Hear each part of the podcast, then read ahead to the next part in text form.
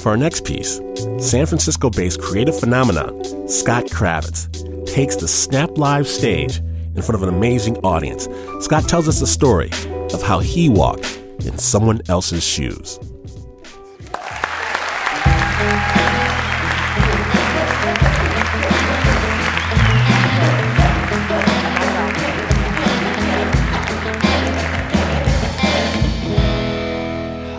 I, I, I stole something from a homeless person. Uh, one day I, I, walked outside of my apartment and there was a dog just sitting there in my driveway. Uh, I could tell the dog was sick, but there was nobody around and the dog didn't have a collar, so I just put her in my car and dropped her off at the animal shelter. And a week later, they called me to say that nobody had claimed the dog and she was too sick to put up for adoption, so they were going to euthanize her that afternoon. Now, I, I, didn't want that on my conscience, but I knew that I couldn't take her because my apartment didn't allow dogs. And even if it did, I, I just didn't want that responsibility. Um, so, uh, uh, but nevertheless, at uh, 5 o'clock, I was, I was back at the animal shelter picking up the dog. Um, and my plan at the time was to sneak her into my apartment, nurse her back to health, and then find her a home as quickly as possible. And I really didn't want to get attached to this dog, so I purposely didn't name her. Um, but then one day we were walking, and this homeless guy started yelling, Ann, Ann. And that's when I discovered that not only was her name Ann, but uh, she had been raised on the streets and knew all the homeless people. And suddenly I was cool with all the panhandlers. And, and, and it was like Haight Street had become this giant, filthy nightclub. And I, and I was dating this girl who knew everyone that worked there. Um, but the, uh, the turning point came when I met the ex. Uh, she was a 16 year old runaway named Sheila. And she came up and hugged Ann and thanked me for taking care of her and started to take her back. And when I asked her where she had been, she said, You know, the Presidio, like that's the place where homeless people like to summer. Um, and when I asked her why she hadn't been looking for Ann, why, why she hadn't gone to the shelter, uh, she said she just figured someone else was watching the dog. And that's when I kind of snapped. Uh, I don't know if you've ever had this experience when all your politics get in a cage fight with your better judgment.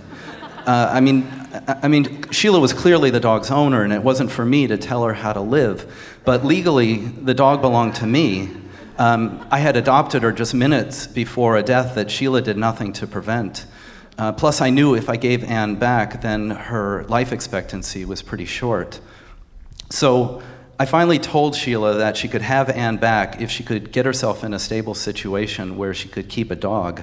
I even offered to let her use my apartment, my, um, my bathroom, my, my phone, my computer, anything except live there, if it would help her find a place.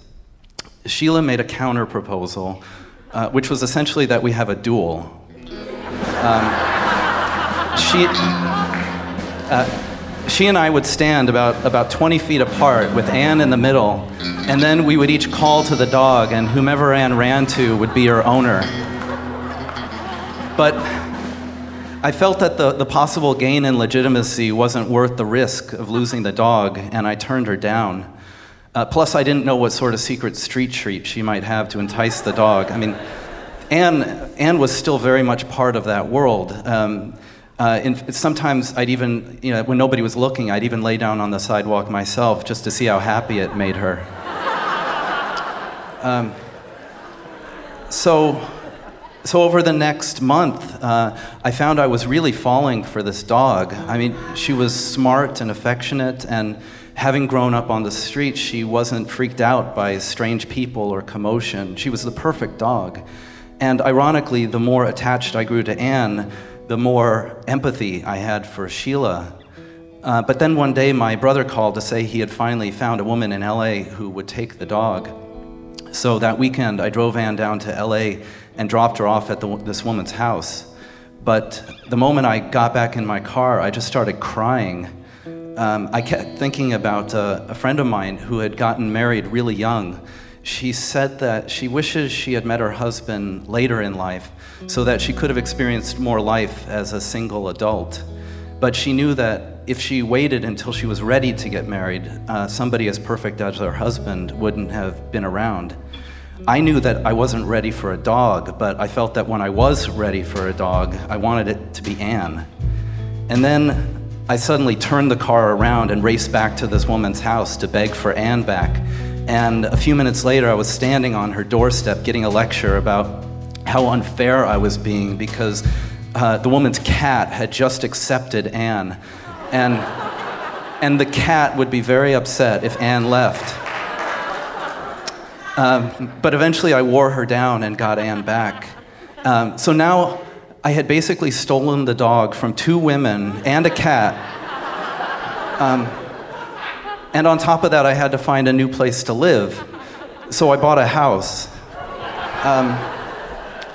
And as I was packing up my things to move out of my apartment, I got a phone call from Sheila uh, she said that she and some friends were going to travel around the country in a camper so she could finally have Ann back. And I said no, and that was it. Now I was the homeowner denying the homeless. I felt like I had become the man to whom I'd always wanted to stick it. Um, you, you, know, there are some stories that we, we tell so often they become a routine. This isn't one of those. Um, Instead, I gradually worked up a story that was very sweet and heroic and absolutely true, despite the fact that it made no mention of Sheila. And I told that story so many times that I'd almost allowed myself to forget about this part of it. I mean, it, it happened 11 years ago, and I got a house and a great dog as a result. Um, and I haven't seen Sheila around in years, which is good because I hope that she's doing well. I hope that she's healthy and living in safety and comfort, but I'm still keeping the dog. Thanks.